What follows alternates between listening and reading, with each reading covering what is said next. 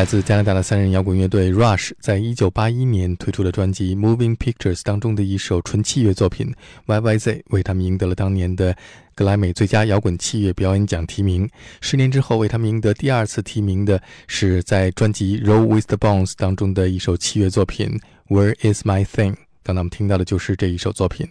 下面我们听到的是第三次为 Rush 赢得格莱美最佳摇滚器乐奖提名的一首作品，一九九三年的专辑《Counterparts》当中的《Leave That Thing Alone》。